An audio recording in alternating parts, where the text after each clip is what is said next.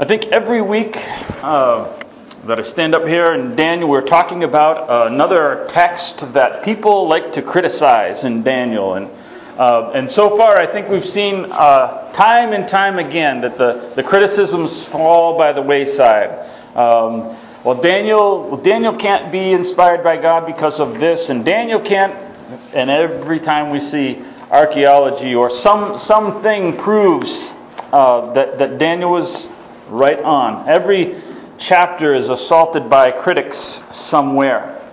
Uh, and, and we find that these aren't just, this book isn't just valuable to show uh, God's amazingness to predict things, uh, but, but these are uh, things that give us lessons in our lives. And I hope that that, that is, uh, that those two things uh, at the end of this series, which we're drawing closer to, will be something that we take from it.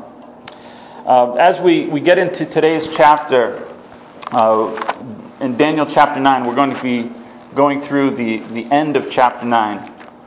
Uh, it's probably the most important prophecy of Daniel. It's a, a relatively short one, uh, but, but it is the most significant in, in its topic. Some of them are more detailed, maybe, and um, uh, but this one is amazing because of its content. Someone wrote in Dan, about Daniel, and there's a problem with Daniel. Um, he said that, that he knows too much about the second century to be written in the sixth century BC. Uh, but he also knows too much about the sixth century to be written in the second century. And that's the problem that people have. A lot of people, um, Daniel is, is this guy that, that he's, he predicts things so accurately. Of course, people don't want to accept that. His predictions about what's going on 200 years before Christ, they, they, they assume well, that, that can't be inspired. There's too many details that are, that are spot on. So he must have lived later. And the problem is, is that over the course of history, we, we lose details, right? And, and I mean, what we know about 400 years ago is, I mean, even with our amazing information, just there's a lot of information that's been lost. Think about your, I mean, some of you might have done, uh, my, my, I have an aunt who is very into genealogies. She loves genealogies. I am always hearing about our genealogies, and I know pr- pretty much everybody that we're related to for about 250, 300 years. That's about as far back as she can go. And she can go sideways a long ways, and we, we know every person we're related to that way. But you just lose information. And so, so someone said, well, Daniel for, for a person writing in 200, he knows too many details about Babylon. He knows too many details about Persia that, that we, we, we couldn't know. Uh, so, so it's kind of interesting, uh, the problem in Daniel. Today's text, as I say, is the most important because it's going to cover events um, that even occur after the second century. So those who say, well, he must have written in the second century, well, the problem there is that Daniel is going to cover events that occur 200 years after that. So even if you said, well, Daniel's written in the, the second century BC, I mean, he still makes this incredible prediction, and, and it's still something that goes right down to the very to the very year.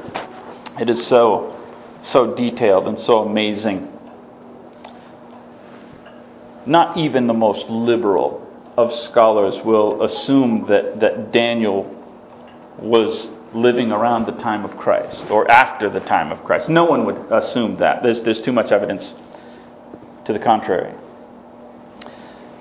However, it gives accurate details of that time period. It is my favorite uh, prophecy in this book, and, and that's because it's the most important, as I said. So, Daniel chapter 9, verse 17. We're backing up just a little bit uh, because I just want to get a little context here. He says, Now therefore, our God, hear the prayer of your servant and his supplication, and for the Lord's sake, cause your face to shine on your sanctuary, which is desolate. O my God, incline your ear and hear, open your eyes and see the desolations in the city which is called by your name. For we do not present our supplications before you because of our righteous deeds, but because of your great mercies, O Lord. Hear, O Lord, forgive, O Lord, listen and act. Do not delay for your own sake. My God, for your city and your people are called by your name. now, while I was speaking, and praying and confessing my sin and the sin of my people Israel, and presenting my supplication before the Lord my God for the holy mountain of God. Yes, while I was speaking in prayer, the man, Gabriel, is an angel he's refer- referencing, whom I had seen in the vision at the beginning, was caused to fly swiftly, reaching me at the time of the evening sacrifice. And he informed me and talked with me and said, O Daniel, I have now come forth to give you skill to understand. At the beginning of your supplications, the command went out, and I have come to tell you are greatly beloved. Therefore, consider the matter and understand the vision. Seventy weeks are determined for your people and for your holy city to finish the transgression and to make an end of sin, to make reconciliation for iniquity, to bring in everlasting righteousness, to seal up visions and prophecy, and to anoint the most holy. So know, therefore, and understand that from the going forth of the command to restore and to build Jerusalem until Messiah the Prince, there shall be seven weeks and then 62 weeks. And the street shall be built again in a wall, even in troublesome times. And then after that 62 weeks, the Messiah shall be cut off, but not for himself. And for the people of the prince who is to come, he shall destroy the city and the sanctuary, and the end shall be with a flood, and the end of war. Desolations are determined for he shall confirm a covenant with many for one week. And in the middle of that week he will make an end to sacrifice and offering. And the wing of abominations shall be, uh, on the wing of abominations shall be the one who makes desolate, even until the consummation which is determined and is poured out on the desolate. Well, we're going to get into some of those details because these are awesome, awesome details.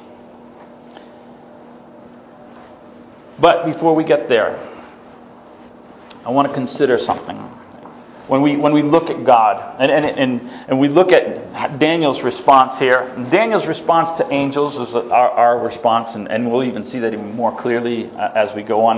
Daniel is scared of angels. People talk about, oh, I'd love to see an angel. I wouldn't. I, I, I see the reaction of everybody, whoever sees an angel, and they don't look too thrilled to see them. I, am I'm, I'm kind of good. We, we see them as so high above us, right? A friend of mine, his name is Joel, um, I was raised in Massachusetts, so he was always a Red Sox fan. And uh, he was talking about uh, a, a, time where he went down, he had a, a, business meeting, and they were having a seminar, and so all the bigwigs decided to have it in Tampa Bay.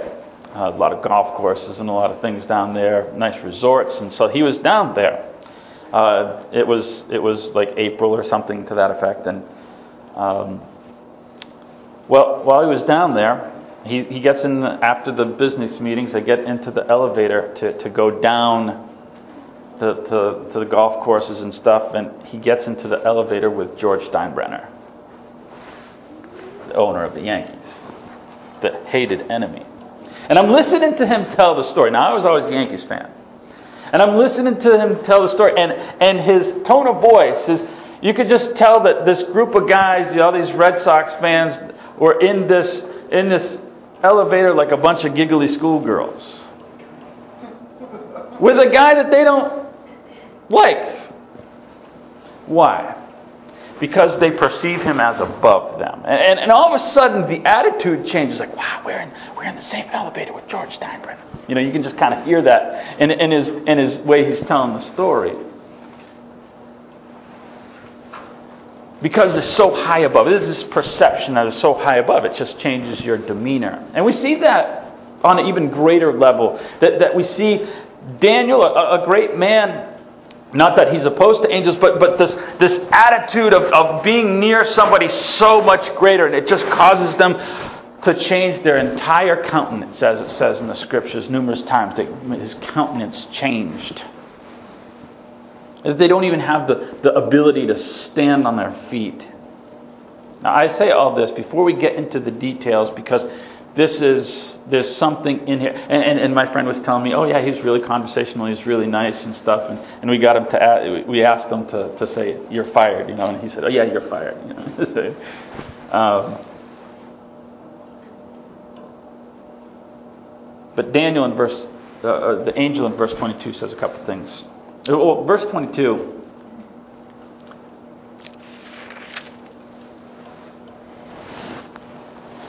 He says that you informed me and, and talked with me. It, just imagine conversing. I mean, that would be the kind of interesting. Maybe after you get over your shock and you're kind of maybe not quite as nervous, you, you, you look and you're talking and conversing with an angel. And the angel is engaging Daniel on an intellectual level. We, have these pictures of angels, and, and I don't know if they're accurate. The way we think they're just kind of flitting around and doing whatever they do. And, and, and the angel is just conversing with them and, and just on an intellectual level. Uh, that would be amazing. But in verse 23, there's a, there's a perspective that I don't think that we, we get.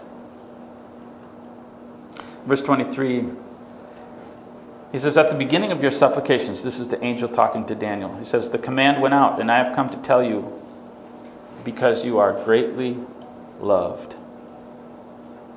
Do you ever think of an angel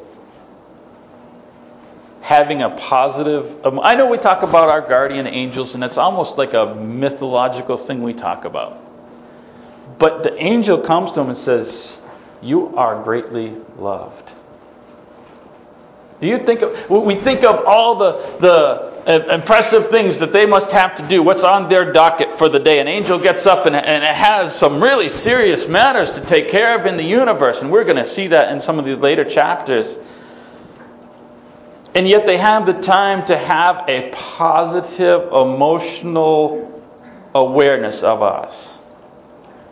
That we are greatly loved. That's powerful. And because of that, he leads into this explanation. And so I want to look at this vision. It is a vision of love. All of this is a vision of love, and we will see it. So let's look at the scope of the vision first of all. there's 70 weeks, and it's divided up. He says there's first going to be this period of seven weeks. That's not the main part, part of this, this passage. And then he goes into a, a section of 62 years, or excuse me, 62 weeks. Uh, and then and then there's going to be a final week, and that brings it to a total of 70. And, and that last one is going to kind of uh, is going to be divided up. Now, before we get into what that means, I want to I want to hold my place and I want to go into and we we've referenced this and I want to look at what this is talking about uh, because in, in, Ezekiel Ezekiel gives us kind of a, a key to understand prophecy. Prophetic numbers are symbolic, they're not necessarily literal. Sometimes they're literal. Uh, we kind of have to gauge that by, by context. But in Ezekiel uh, chapter 4,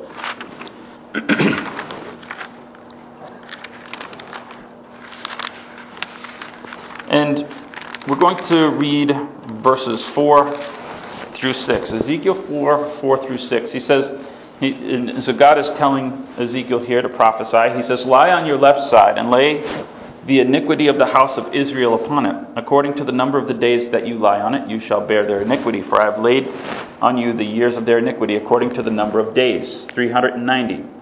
So you will bear the iniquity of the house of Israel. When you have completed them, lie on your right side, for you shall bear the iniquity of the house of Israel for 40 days.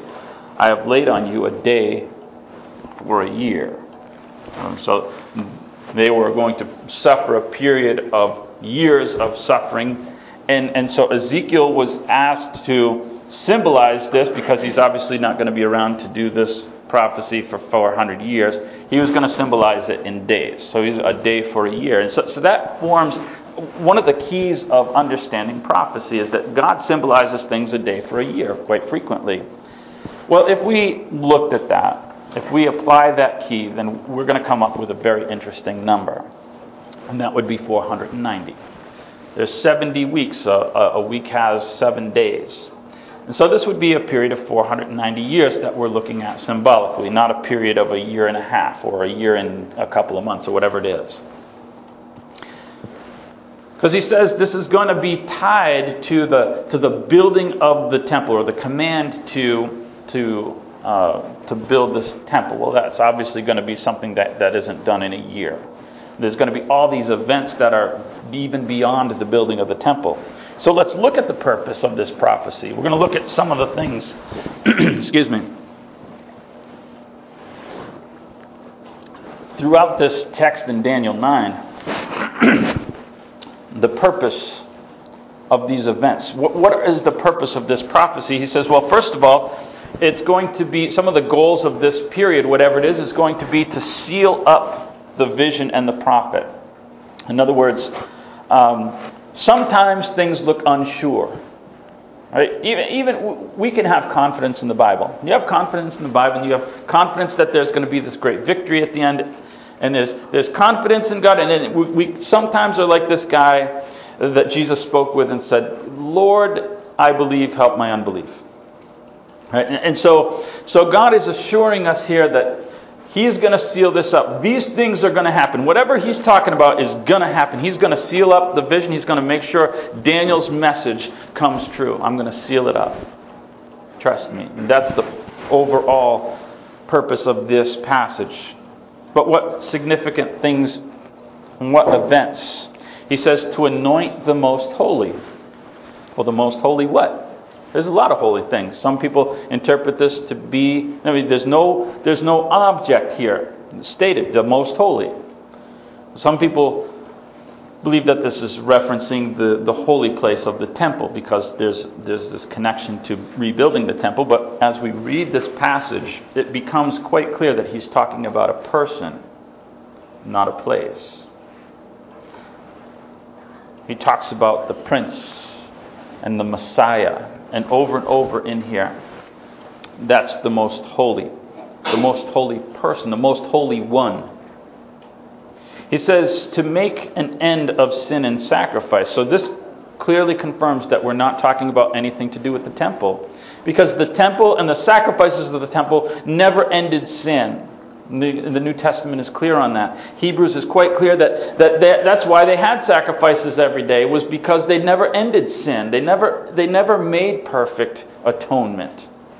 So this is not about the temple or the holy place. The daily sacrifices had to be continued because they never accomplished the purpose. The Messiah was going to do that. And finally, to bring in everlasting righteousness. Well, we know that that wasn't connected to anything to do with the Old Testament. Romans tells us that. Romans chapter 8 tells us that the righteous requirement could not be fulfilled through the law. It was incapable of doing that. That had to come through the Messiah. So we are talking about things to do with the Messiah, the 70 year period. so let's look at the events of the 62 weeks. Um,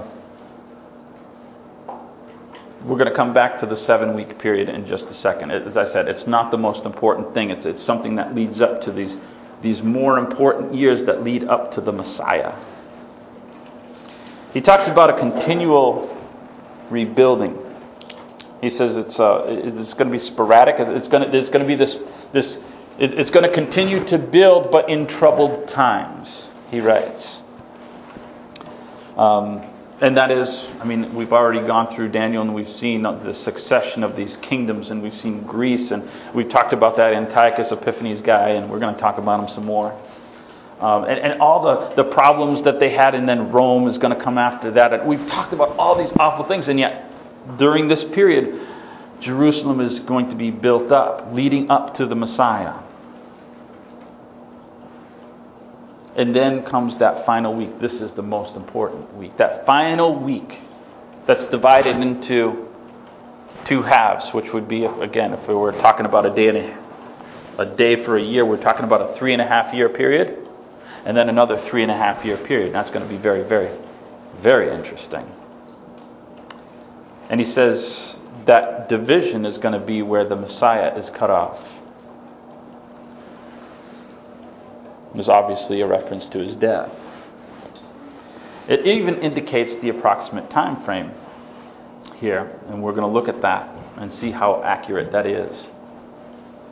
But he says he's going to be cut off, but not for himself. See, the, the Jews had the idea that the Messiah was going to come uh, for, for bringing in this this nation of Israel that was going to rise up and throw off all these other kingdoms. And that was never God's intention. They didn't understand what God's doing. And, and, and God is telling them, and He's telling Daniel, the Messiah is going to be cut off, but not for Himself. He, he's, got, he's going to die, and it's going to have a purpose. He's not going to be the target of the death, in other words. Some people might be targeting him, but, but the purpose of Jesus' death is going to be for other people. Wow. All these ideas would go directly against anything that Daniel or any other Jew could imagine. But this is prophecy. And it says that he will confirm a covenant with many. Hmm concept of a new covenant. We just celebrated communion. And Jesus said, This is the new covenant in my blood. When he sits in that upper room, celebrating that for the very first time. All of these ideas are, are wrapped up in this moment. Then there's the after period there's an aftershock, I guess. After that week in which he's confirming the, the covenant with the many, there's this undisclosed period of time. He says it's gonna there's gonna be like a flood, which is always symbolic of war. In fact, he specifically mentions war. He says the people of a prince are going to come and destroy the holy place, the temple. Multiple and increasing desolations are coming. We, we talk about the abomination and desolations. I'm not sure if you're counting, but that, this we're up to like four now. There's not just one of them. Uh, and in fact, Jesus says, when you see the one that was spoken of by Daniel, run to the hills. Don't, don't go into your house to get, grab your coat. Don't do anything.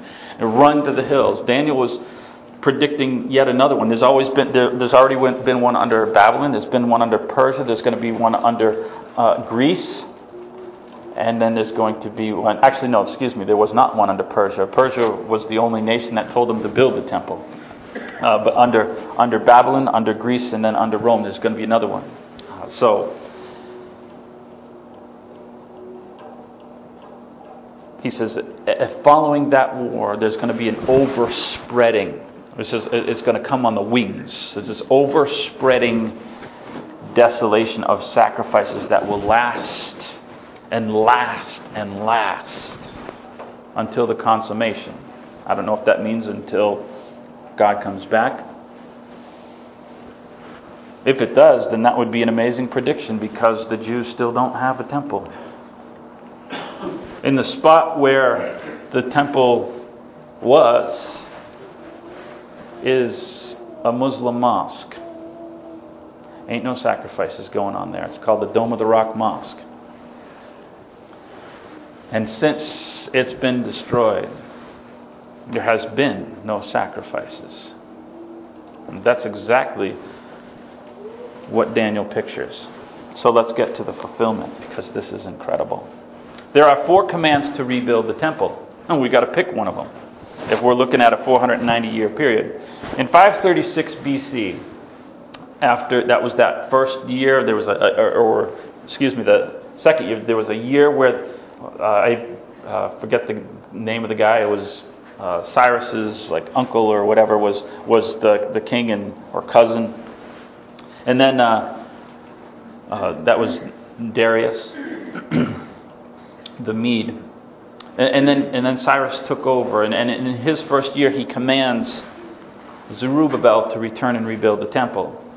Well, Zerubbabel went back and laid the foundations, and we know that story. And then, then things kind of got interrupted. So it just kind of got put on pause. And uh, Darius had a what ends up being a third cousin, or excuse me, Cyrus has a third cousin whose name is Darius also. Darius the Great. He reinstates the construction in 520. But it's just the temple. He just says, go and finish the temple. In 457 BC, a guy by the name of Artaxerxes or Ahasuerus, depending on your name of, of history, this would be Esther, the, the book of Esther. This is her husband, the king of Persia. he sends Ezra and uh, to go and to build the city, finish the temple because it still wasn't done, and the wall. And then there's one more in 444 BC. The same Ahasuerus sends Nehemiah uh, to finish the wall that had been started but not finished. Well, this passage in Daniel talks about the, the order to go and rebuild everything. And there's only one order that was told to rebuild everything, and that was the third one, 457 BC. Well, we have a starting point, and we have a time frame 490 years. So let's unfold some history. Um, well, the first 49 years we don't know. History doesn't record. This is one of those things that I say in time, history forgets some details. We don't know. Uh, but that would lead us the end of that first period, not really important for us, to 408 BC. That would be when, when, the, when the thing was finished, that, that temple, that particular temple or in that particular city in construction. But then we get to this next period. If we go all the way forward, we would arrive at the beginning of Daniel's final week in the year 26 AD. Did anything happen in 26 AD that you can think of? Well, let's look at some history. In the story, in, in Jesus, in John chapter 2, Jesus comes to the temple the first time under his ministry. He's been baptized by John in Jordan, and he, he begins his ministry. Uh, he goes up into the mountain and we know the temptations, and he, he goes and he uh, selects his disciples. So there's some events happening before he gets to the temple. And he comes into the temple, and the first thing he says is, You can destroy this temple, and I will rebuild it in three days. And he's talking about his body. They thought he was talking about the temple. And they said, uh, uh, Herod built it. This thing has taken 46 years to build, and you're going to destroy it and rebuild it. That's an important thing to include. That's an important number to include because we do know from history, from secular history, when Herod started it. He started it in the year 19 BC. Well, we can do some simple math. 46 years, that would take us to 27 AD, the first Passover in the spring if we back up and allow for those events that we just mentioned, the, the, the miracle at Cana, and some the, the process of selecting disciples, we would come back to the year 26 AD, late 26 AD, when Jesus was baptized in Jordan. And we talk about the anointing. That, that period, that last week, is the anointing of the Holy One. What happened at the baptism of Jesus? A dove of fire comes down and it rests on Jesus, and a voice comes out. That's the Holy Spirit. And, and a voice comes out from heaven and says, This is my beloved Son in whom I am well pleased. Hear him. And Jesus begins his ministry in 26 AD exactly when Jesus said it was going to happen. There were four Passovers that Jesus had. So we start counting. So he begins. There's a half year period to that first Passover from late 26 to 27. One, two, three. Three and a half years more. And what happens at that fourth Passover? the Messiah is cut off, but not for himself. In the process of confirming this covenant, he's cut off. Exactly when Daniel says it was going to happen. To the year. To the very Passover when Daniel said it was going to happen. These things don't happen by accident. This is so amazing. Well, what about this other three and a half years? Because Jesus leaves. But what's the point of that final week was to confirm a covenant with many. We were in, in Ephesians class this morning talking about how, how God was breaking down the walls between groups. And, and, and at that beginning, it was just for Jews. Well, something happens three and a half years later, approximately. See, see, for about three and a half years, as we, we read that story of, of Acts and, and through the first couple of chapters after Jesus returns and, and, and leaves things to his apostles, they stay in Jerusalem. And then, and the Bible doesn't record the exact year, but I, I think we would probably find it to be about three and a half years later. Stephen is stoned. It's right in that same time frame. It's a little bit before Paul is converted, and we know that uh, people have done a number of chronologies and find it was in that same time frame, about three and a half years later, that persecution begins. And what happens when persecution begins and Paul starts chasing people? They start running all over. And the gospel leaves Jerusalem and it starts finding Gentiles. And the covenant is confirmed with many, not just with this one group, but with the many. This is Daniel 9. The most impressive prophecy to me in our entire Old Testament. And there's no temple because there doesn't need to be a temple. Because Christ has changed the structure, He's changed everything, He's made it for everybody. It's not for Jew in Jerusalem. He's, he's made it for everybody. And so this is where I want to end up. Not just for you to be awed by the amazingness of, of, of prophecy, to, to help you give confidence. That's a, if that's what you walked away with, that would be great. If you walk away with a confidence in this book, that it means so much. And, and God says, listen, you can trust the things I tell you because when I tell you something's going to happen, it happens. There is amazing foresight, not just of dates and times and events, but ways to live.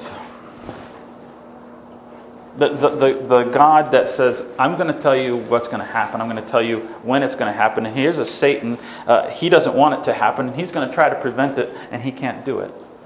And I'm going to tell you that 490 years ahead of time.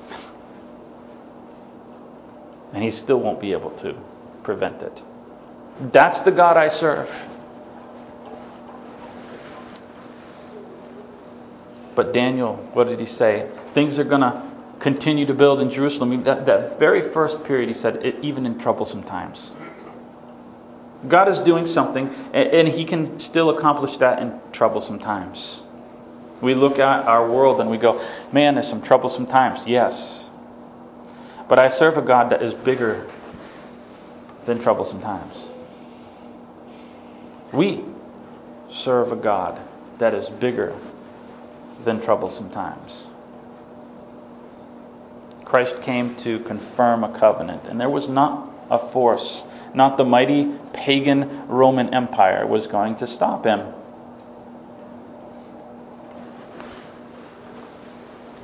But there's something that's interesting. He was only here for half of it. Christ was going to confirm the covenant, but, but how did, did he fail? He was only here for half of it. So, how did Christ confirm the covenant with the many when he was only here for the half of that week? The half of that seven years. He was only here for three and a half of it. Because God has the ability to work through proxy. If something goes wrong at the place of work where you are, who gets the blame? It goes up the chain, doesn't it? When the, when the district manager comes and, and, and says, What's going on here? He doesn't go to the janitor and say, Hey, what's going on here? He wants to know up top what's going on here. And because there's an idea of proxy. God is still in charge of what's going on, even if He's not physically walking around and sitting in our church building.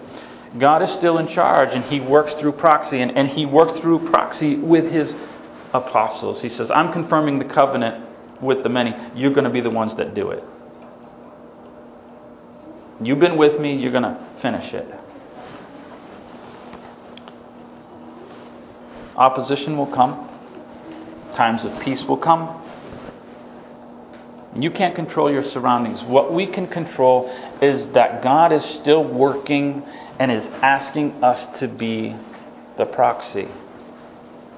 I am still here to grow things and to work things that God wants worked.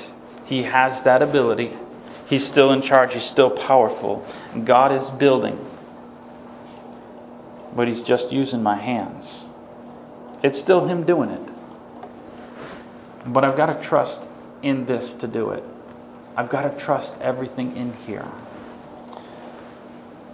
I pray that as you leave that, that you are affected in a number of ways, to be impressed by God, to be awed at, at God's amazing greatness. Not just because of his ability to predict things and make those things come true, but to be awed at the fact that while we're down here and we think we're alone, God says, You are greatly loved. You're greatly loved. Someone up there somewhere is thinking about you. Maybe more people than you know. Angels are thinking about you and saying, You are greatly loved. You're not alone. We're doing things up here. Please do things down here.